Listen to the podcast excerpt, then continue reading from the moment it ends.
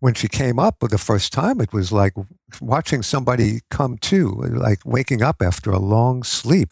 And she just was glowing. And the nature of our, everything about her, she and I at those moments was like heightened so much, just the way when we touched each other or when we kissed. As you know, it's not a sex drug so much as a sensual drug.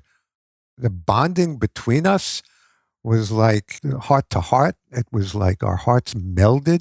It was like a peak ecstatic experience. Hello, everyone, and welcome to Field Tripping. Today, we have Charlie Winninger with us, also known by many as the Love Doctor. Charlie is a Brooklyn-based psychotherapist and relationship specialist who leans into the transformative powers of psychedelics for self-discovery and strengthening bonds. As he puts it, Charlie has recently come out of the chemical closet with the publishing of his new book, Listening to Ecstasy: The Transformative Power of MDMA. The book dives into his own personal experiences with MDMA and how it has impacted his marriage, and also touches on the details about how psychedelics are emotional superglue in a relationship. Charlie, thank you for joining us today, and welcome to Field Tripping. Thank you, Ronan. It's great to be here. All right, so the first question out of the gate, just between us two girls. How old are you? And more importantly, isn't that too old for psychedelics? I have very strong feelings about age and aging, so I'm happy to answer the question. Next month, I'll be 73. When I was writing the book, I did encounter somebody. We went out, my wife Shelley had a high school reunion. We went out with friends of theirs, and we got into talking, and one of them said to me, aren't you a little old for be dabbling around in drugs? And what I wish I had said to them at the time, I was a little thrown by the question, but I thought about it afterwards. And I thought, you know, at this age, to worry about what other people think of me, if anything, I'm a little too old for that. I think that's 100% spot on. It's entirely true. I mean, one of our old neighbors in Toronto, whenever you asked him, whatever the state of the world was, his answer was always like, no complaint. He was an old Greek guy, right? And I just love the kind of attitude that seems to come with maturity and experience. Like once you've lived through just about everything that life can throw at you and can kind of come out the other side and be like, life is beautiful. I have nothing to complain about. You know, it's amazing. And that's the same kind of energy that you bring here, which is like, why not? This is exactly the time to be doing this kind of stuff, right? Yes, exactly. It's a time to celebrate your age, whatever your age is. I'm proud that I've survived this long. I'd like to shake people up with their ageism. You know, when somebody says, oh, you're 72, you don't look any more than 62. I like to say these days, excuse me, I am 72. I'm happy to look 72. There's nothing wrong with looking my age.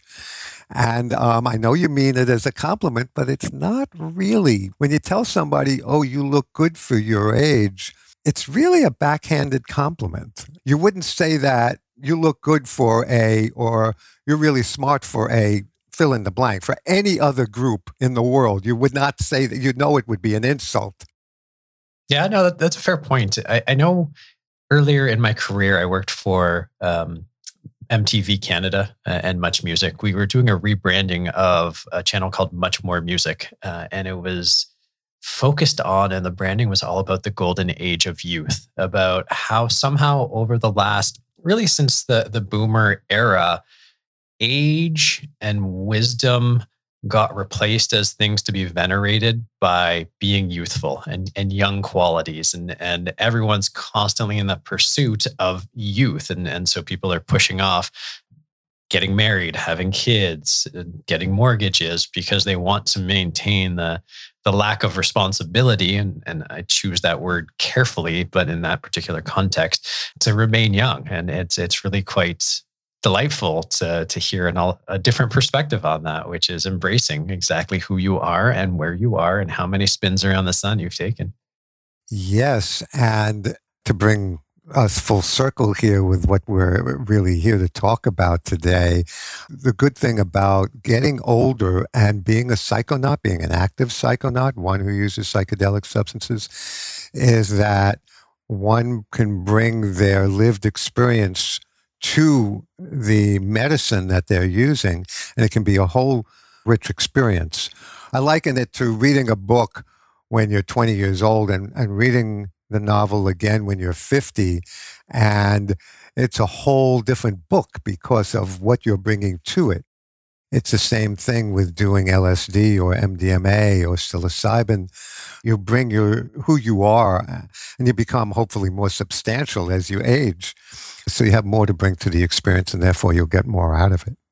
I actually want to delve into that a little bit further. And so my question was, seriously though, while I'm in full agreement that you're never too old for psychedelics, you know, the idiocy involved in taking the fun out of people of more advanced age is still incomprehensible to me, because you've been there, you've done that, you know, you get to enjoy everything that you've got.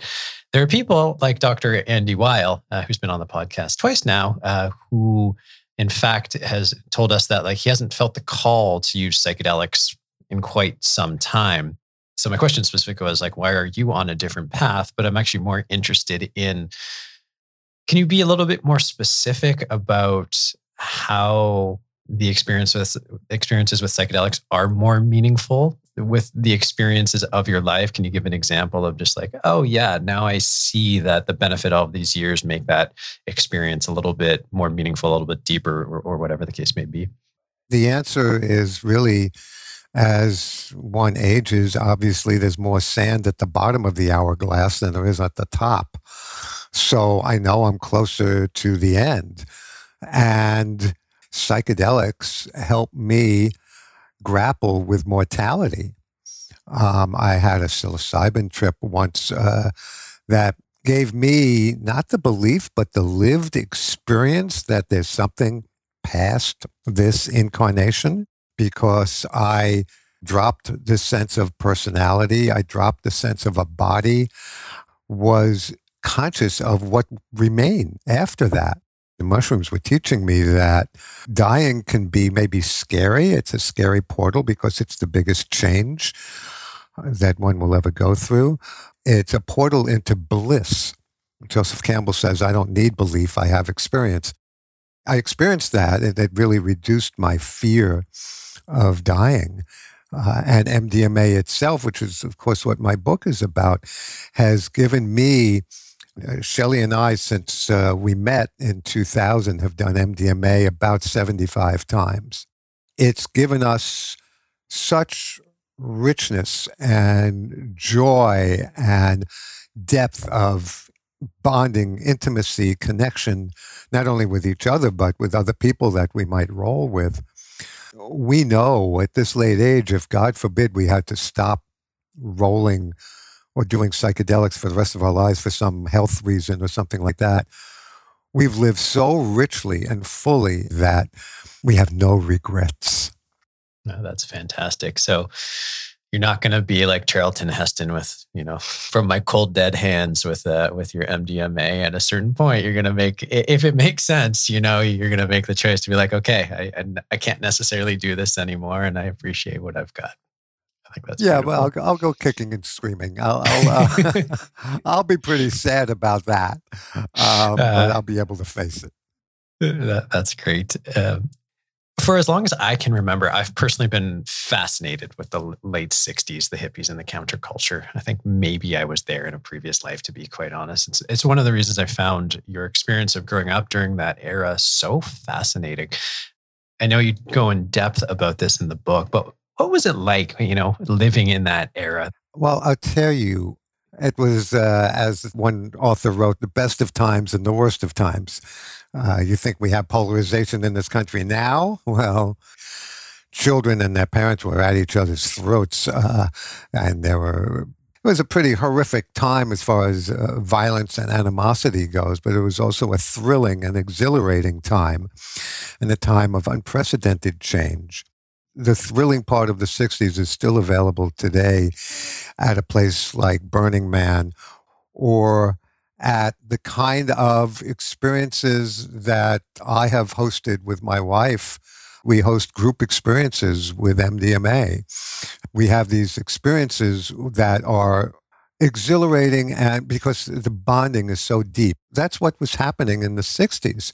The beauty of the 60s is you could tell a friend from a foe just by the way they wore their hair. It was very simple. But today, if you get together with other psychonauts, you know you have so much in common, because it's not just that you're doing the same chemicals in your life, but if you're a serious psychonaut, you know that you also have other things in common, like a commitment to changing the world, a commitment to harmony in your relationships, harmony with nature. You have a lot in common. When psychonauts get together, I sense that there's a sense of belonging and rightness about that. That's the essence of what we had in the 60s. That totally resonates with me. We haven't talked about it too much, but we've recently started production on a documentary looking into the kind of lived experiences of psychedelics today and how ordinary people are using psychedelics to help lead, hopefully, extraordinary lives. And so we were in Costa Rica a couple of weeks ago, and I, along with 6 other participants, went through a psilocybin experience and then a San Pedro experience, which, based on my somewhat limited experience, is very similar in feeling to MDMA. The connections, and the sense of belonging that came from that shared experience it's still palpable. It's still alive today, and it's unlike anything I've experienced. So I'm in total alignment with one of what you said. One of the things I've struggled with, and I guess there's 2 questions baked into this one, is in the late 60s, there was a common foe. Right? There was the war, which was a unifying narrative for so many disparate groups coming together around these experiences. Whereas, even though I think there's a very palpable psychedelic renaissance happening right now, and one of my questions is going to be, what is your read about what's happening right now in terms of the psychedelic renaissance, and how does it mirror up to what you experienced in the 60s? And the second question, one of the things I struggle with is I would love to feel like the spirit of the 60s of what you experienced could come alive today. But I wonder if that can exist without that central theme, like the Vietnam War served in the 60s. And I get a little bit concerned that we don't have that. And therefore, is it going to be a little bit too loosey-goosey?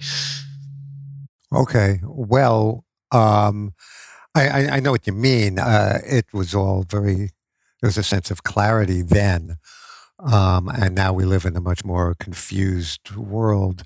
But I think what we can all unite around is that we live in a society that's completely fractured, and we need connection. I read an article the other day that the violent crime rate in this country is growing higher, and the article was linking it with the sense of alienation that people have. They don't trust their government. They don't trust each other. We're disconnected from each other and shout at each other over social media all day long. And psychedelics is a way through all that crap to the heart of the matter, which is that you and I might disagree, but we have much more in common than we have differences. And what we have in common is more important than our differences. And we can also unite in the idea that things are going terribly wrong in this culture and in this society. The planet is in great peril, and we need to come to some consensus about what to do about it.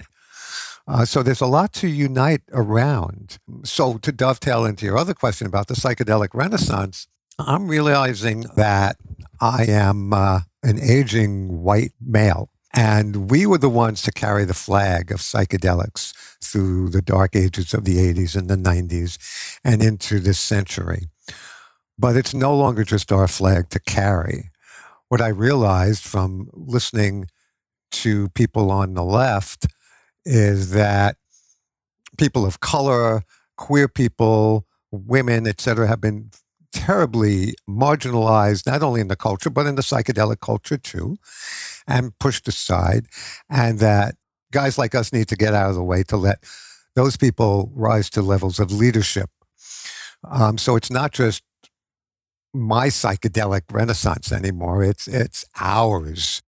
and what I've learned from watching what's going on in other realms of the culture, libertarian through the country that runs through left and right, but mostly leans right, is that people like me in New York City and my blue bubble here, it's no longer just our renaissance anymore either. That people who are Republican and might have, or vote Republican and have views much different from mine are taking psychedelics. So like it or not, they're part of the community too. They're part of the Renaissance too. And they're pushing towards legalization and decriminalization as well. We have to start thinking in broader terms of who we are. The politics of the modern psychedelic Renaissance and the politics of the 60s, which is what I've noticed is that many people in the modern Renaissance in so many ways situate on the left side of the political spectrum, but there's a very strong libertarian streak, you know? And sometimes, and I got accused of this on the podcast for one of our previous guests, it's anti-intellectual sometimes, right? Even giving people a forum to share their views that Anthony Fauci is the devil is the specific reference that I got criticized for not stopping someone for saying. It's like that seems to be an undercurrent that there's very communal viewpoints, but with a very strong individualistic liberty note. And I don't know if that's something you've noticed or how you feel about it, but it's hard for me to reconcile to some degree how that hangs together and what it means. Well, I don't want to get into the weeds of who's right and who's wrong with all these issues. I don't believe that Anthony Fauci is the devil, but it's got to be about diversity in this Renaissance. But it's also got to be about the one quality that a medicine like MDMA most evokes in us, which is empathy. We can argue all day long about who's right and who's wrong and who's right and who's left and get into all that stuff. If we're going to have a real cultural revolution in this country, which is what I think is happening and which is what I think the potential of psychedelics is, then we're going to have to stop demonizing each other. We don't have to agree with other people, but we've got to stop demonizing those we disagree with. We have more in common with them than we care to admit. And our commonality is more important than our differences, and that's what we need to emphasize. And if somebody who is a Trump-voting Republican wants to decriminalize nature and legalize MDMA, etc., as far as I'm concerned, on that important issue, he or she or they are an ally and need to be treated as such. I've spent a lot of time thinking about what's going on right now and where does it lead to? Like, what are the trend lines? Where are we pointing to? And the only place I've landed is I have no idea. And the important thing to take away is that we get to craft it. It's not that we're being pushed into some future that we have to kind of live with. We actually get to stop and be quite conscious right now about how we want to craft what this future looks like. But it's not easy to think about what is that ideal future.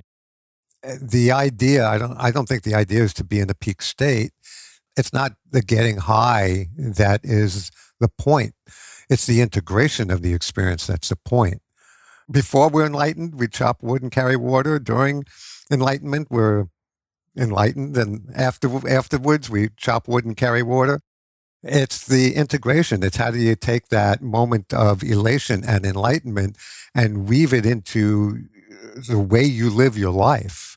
That's what matters, and that is a matter of creation and creating or recreating your life, which of course has a ripple effect on the lives of everyone you touch. And that's where change and evolution or revolution comes from. And so the future we want to create, I love the way you put it, Ronan. It's like, if you think you know where we're all going, you're not paying attention. It's up to us to decide where we're all going. And we can get lost in who's really in charge and all that, but that's disempowering. In fact, we are more in charge than we might want to admit, because it really is a sobering responsibility to realize how in charge we really are, all of us. And we can create the future not only in our personal lives, but in our collective lives. And it's up to us to do so. Absolutely. It kind of reminds me, I remember I was young, I was 9 or 10 years old when the Berlin Wall fell. But I remember reading about how it was decided that was the end of history, that capitalism won and that was the end of history.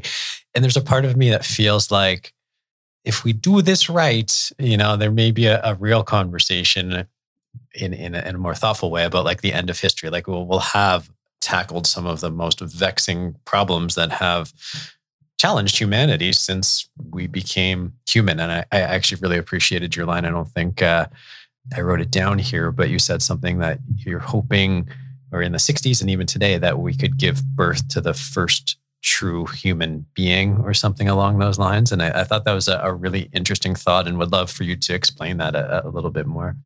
You know, these medicines that we imbibe are consciousness-changing medicines. And it's really about finding out who we really are, what we're really capable of, what our potential is, because we have not really begun to really completely fulfill our potential as human beings here. And that's why I love these group experiences.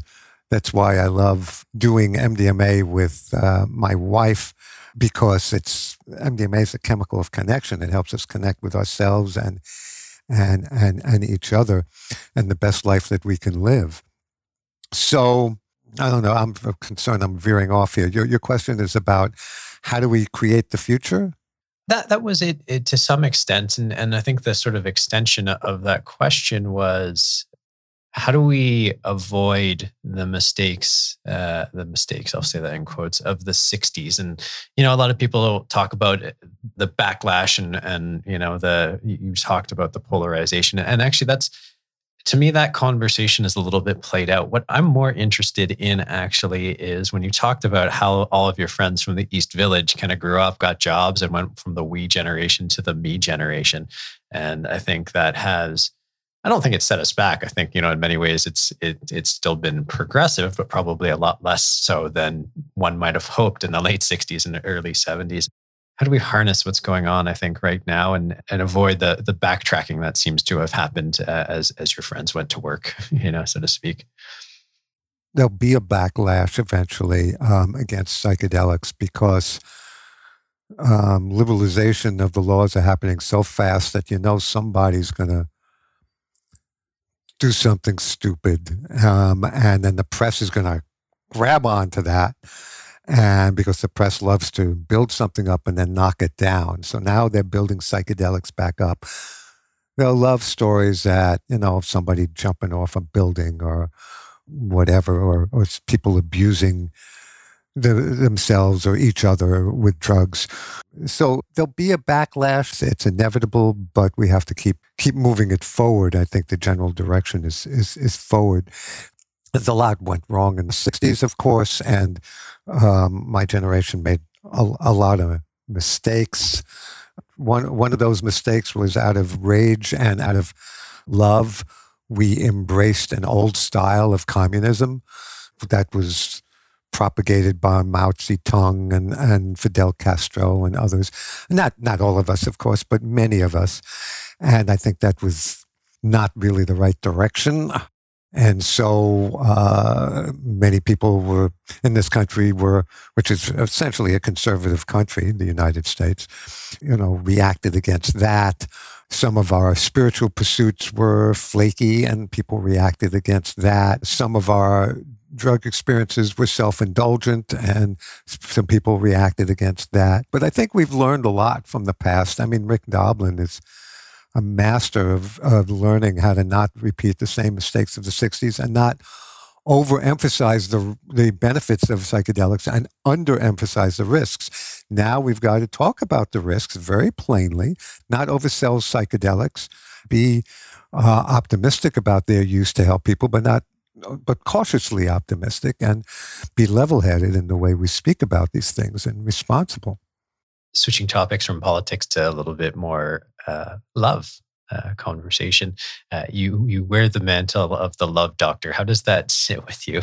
Is that something that, you know, I know that's like the nature of a lot of your practice and really the essence of what you preach to some degree, but I can understand how that mantle may be a little bit uncomfortable.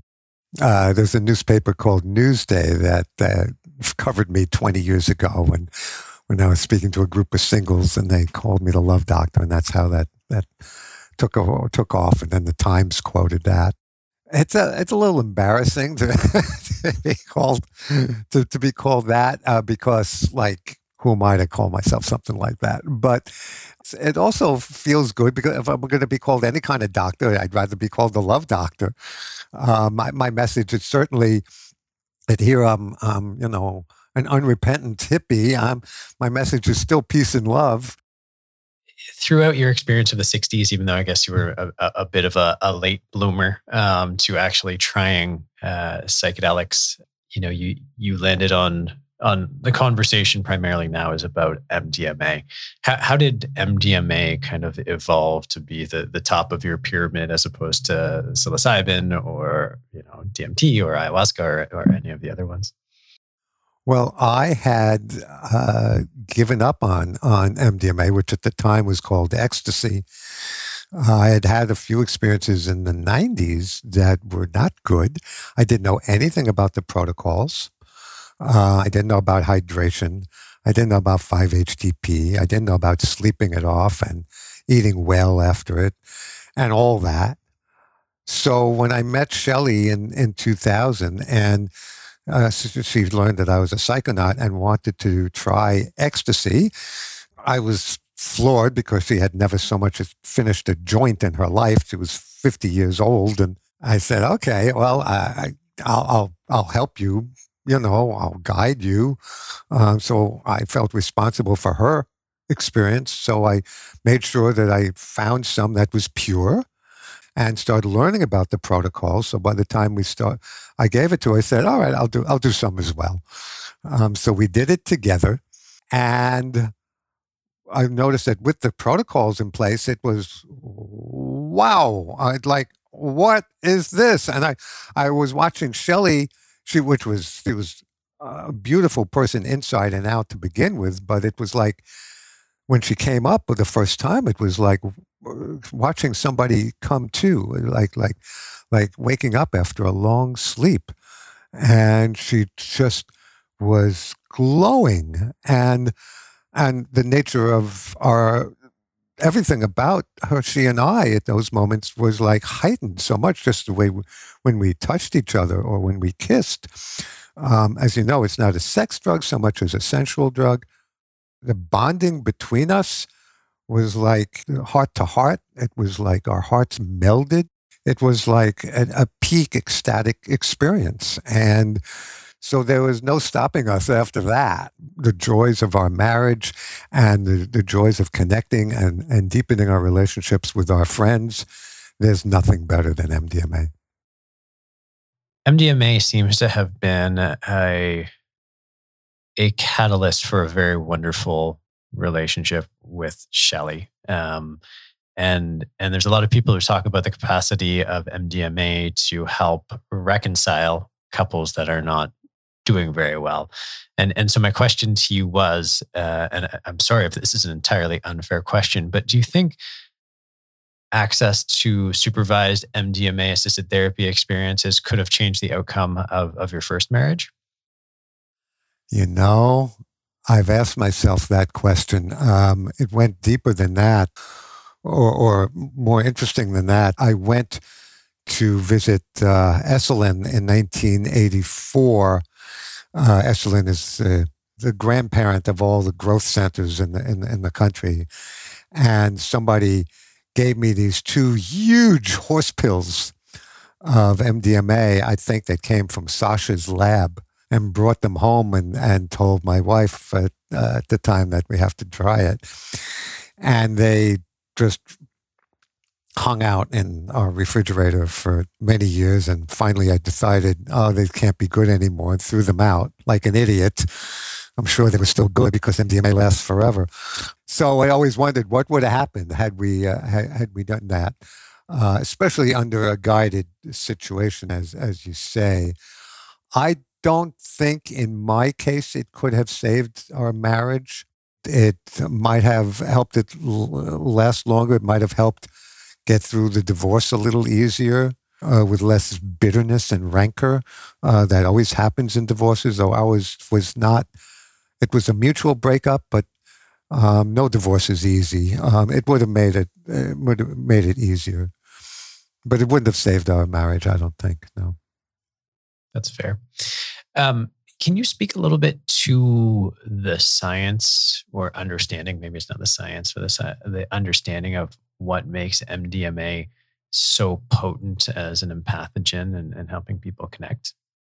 What it does is it floods your body with serotonin, with your own serotonin, and releases oxytocin in the brain. And so what these two chemicals do is make you feel safe and connected and empathetic. That's why it is the chemical of connection. And this can be a peak experience, but it also can be a real deep experience, because what can happen then is you feel safe enough so that if your setting is that you're in a therapeutic situation and you have trauma in your life, the trauma will just naturally bubble up from below, and the therapist doesn't say, "Well, think about what happened to you back when." No. It will just bubble up, because you feel safe enough to finally face it and look it square in the eye without being freaked out by it. And so what happens then is you face the trauma with your body, with all this serotonin and oxytocin coursing through your veins, so it can permanently alter your experience, your relationship to the trauma, so that, as one person put it, they said, looking at my trauma from this perspective was like watching a shark, a scary man-eating shark in a tank. You know, I'm outside, the shark's in there, it's scary, but it can't hurt me. And that experience can alter forever one's relationship with that trauma, so that they can have the trauma instead of the trauma having them. Right. Yeah. You strike me as someone who's not afraid to lean into the more spiritual side of things, because I always kind of get caught up and I'm certainly a believer in the, love is everything kind of mantra, even though it sounds so, cliche these days. When you experience it, you get it. But I often kind of wonder is this just a biochemical experience, or is there something higher or deeper or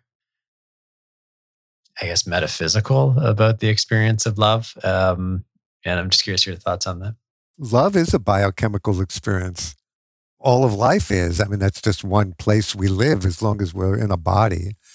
I like challenging the idea that, well, it's just a chemical and it will soon leave your body. And so what's the point? The point is transformation. The point is that this chemical experience can alter your view of reality for the rest of your life and alter you for the rest of your life. Sobriety is a dangerous state when it's never broken up. As a friend of mine, the playwright Rich Olaf said, well, all my worst trips have been sober. And when you call yourself sober, but you just jack yourself up with caffeine every day, you're really having a biochemical experience that is skewing your view of reality towards the hyper-rational, the intellectual, pretty much forgetting your body. You're just doing, and thinking. And that can be dangerous, because you get very unbalanced. And just thinking that the only important part of me is from here up. And I found for me, I need to balance my hyper-rationality and my think-oriented, I have 10,000 thoughts a day. I need to balance that with physical experience as it's lived in my body, my emotional reality, which exists in my body, and my, to use your word before, spiritual reality, which is really beyond my body and beyond my mind, connecting me with what's eternal in the cosmos and what's eternal in me. So these psychedelics, they're tools, and tools for consciousness. And it doesn't matter whether it's a plant medicine or something developed in a lab. Albert Hofmann, who brought LSD into the world, said the people who distinguish between a chemical and quote, natural drug don't really understand the nature of consciousness. LSD alters consciousness. That's what's important. It alters your experience of who you are and what you're capable of. That's what's important. That's a very fair point. Two questions, because I think they relate to each other, was earlier you had mentioned that it's important not to overstate the benefits and understate the risks associated with psychedelic experiences and psychedelic therapy. So particular to MDMA, what are those risks that people should be thinking about? And then this is a kind of tangential question, but I think it's related, which is one of the things you talk about in your book is the notion of responsible recreational drug use, which is, offensive to the minds of so many. And curious to know your thoughts on why you think that is so offensive to so many.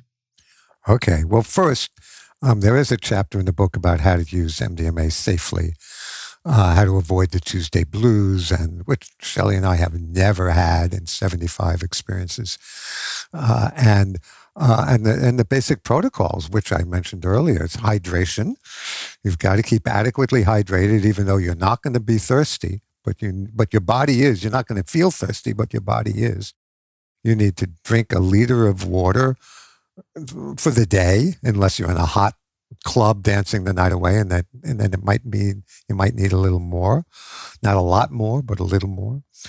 And we take 5-HTP the night of, right at bedtime, and the following day another 100 or 200 milligrams at bedtime.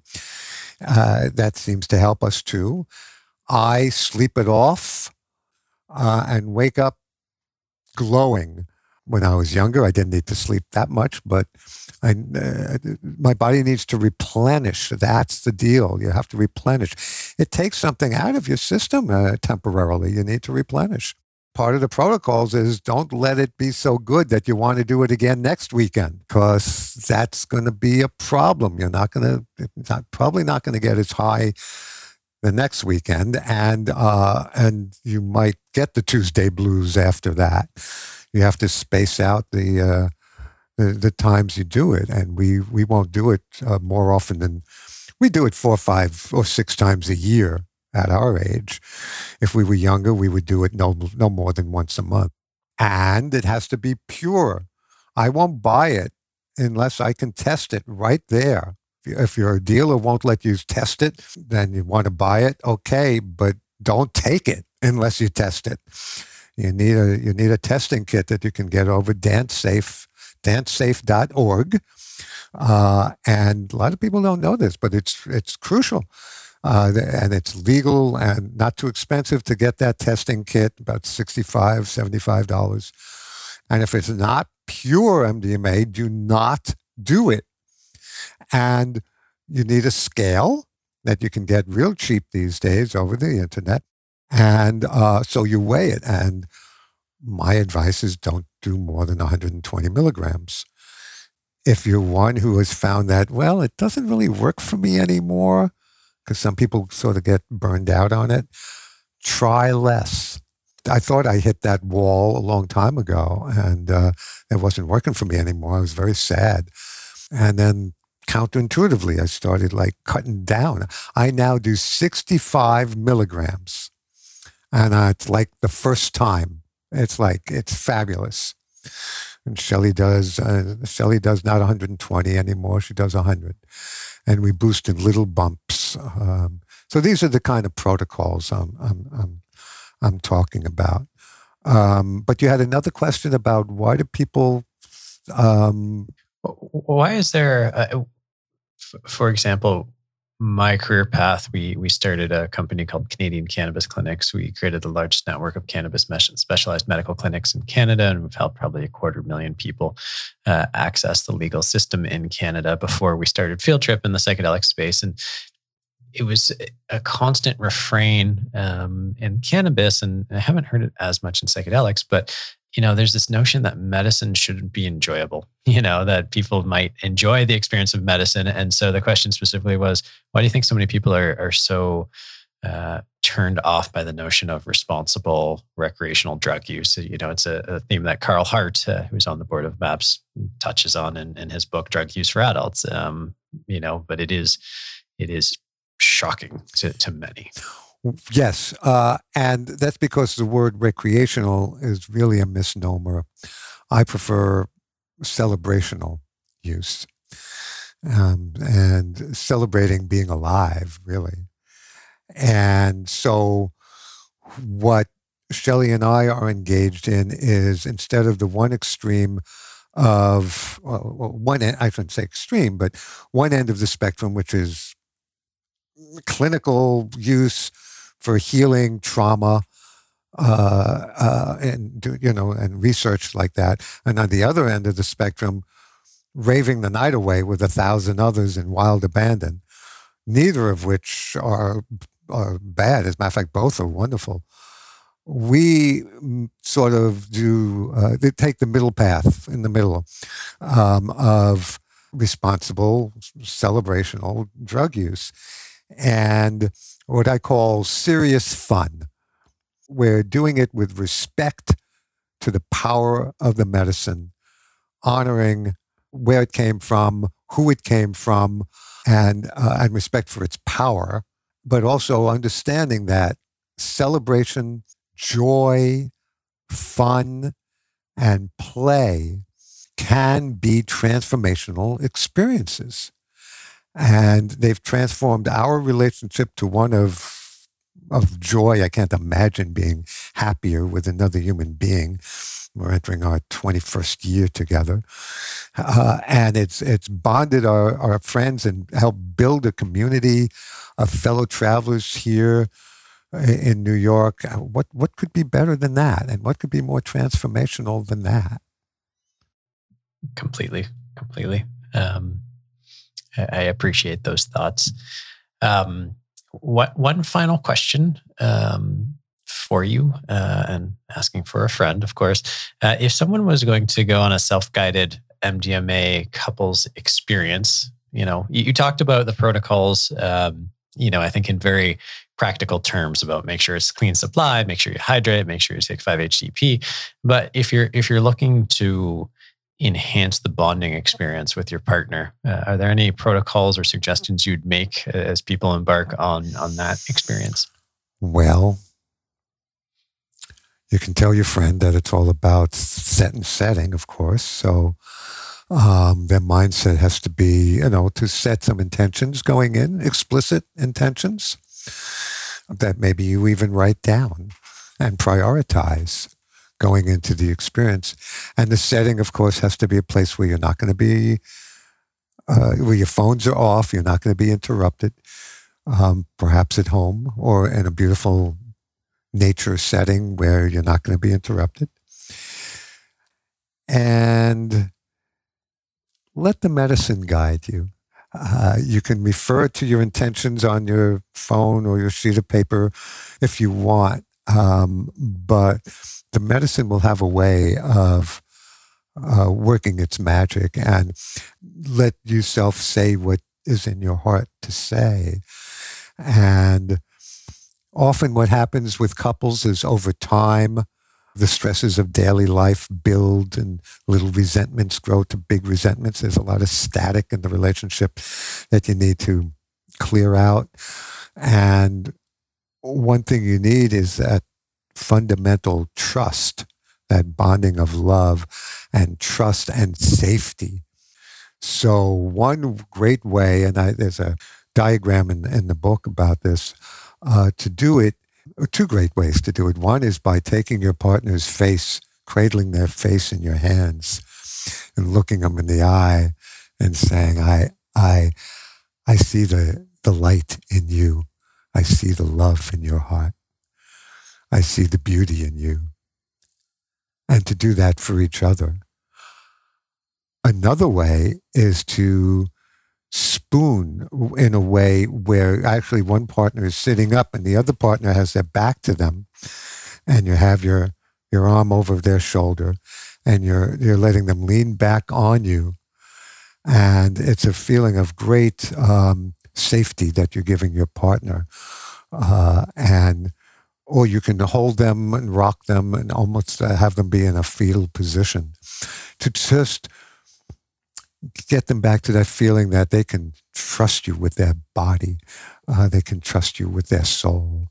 And that can melt away years of resentment or at least open the door to clearing those resentments and bickerings out and getting back to the feeling that a feeling of love and excitement that got you two together in the first place.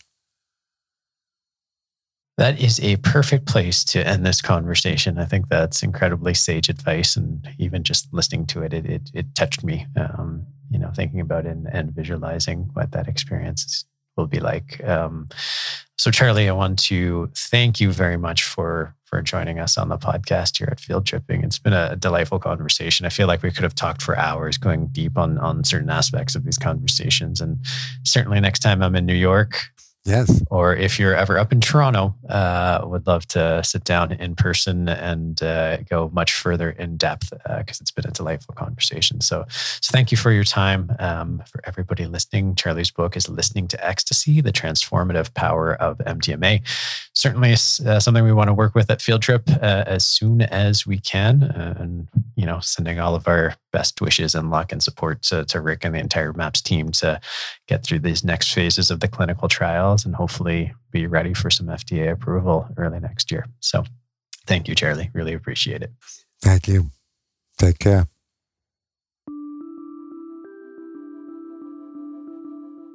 As I was preparing for the conversation with Charlie, I kept coming back to one of the comments that he made in his book about the end of the counterculture era and the creation of the me era. He said, "We changed the system, but the system changed us too." And I think that's potentially one of the most important points that gets lost in this whole conversation around psychedelics. We, each and every one of us, are unique, sovereign individuals, but we cannot live in isolation. We can be rocks, we can be islands, but on some level, we are all connected. Whether your belief structure limits that to only the social contract or gives you a deeper, more metaphysical level of us being connected by a unifying life force, we are, and for our survival, must be part of something larger than ourselves. That, by definition, is a relationship. We are connected. And as we change, that something larger must change as well. And as it changes, it will change each of us too. It's a dance.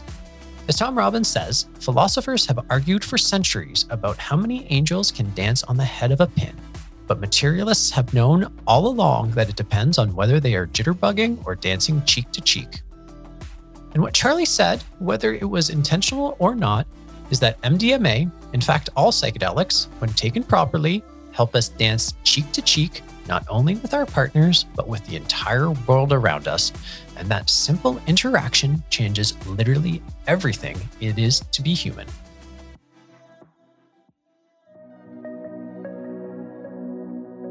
As a quick reminder, please follow, rate, and review our podcast and sign up for our newsletter at fieldtripping.fm or wherever you get your podcasts. Thank you for listening to Field Tripping. I'm your host, Ronan Levy. Until next time, stay curious, breathe properly, and remember, every day is a field trip if you let it be one. Field Tripping is created by Ronan Levy. Our producer is Conrad Page, and associate producers are Macy Baker, Sharon Bella, and Alex Sherman. Special thanks to Quill, and of course, many thanks to Charlie Winninger for joining us today. To learn more about his work, check out his new book, Listening to Ecstasy, and visit his website, charliewinninger.com.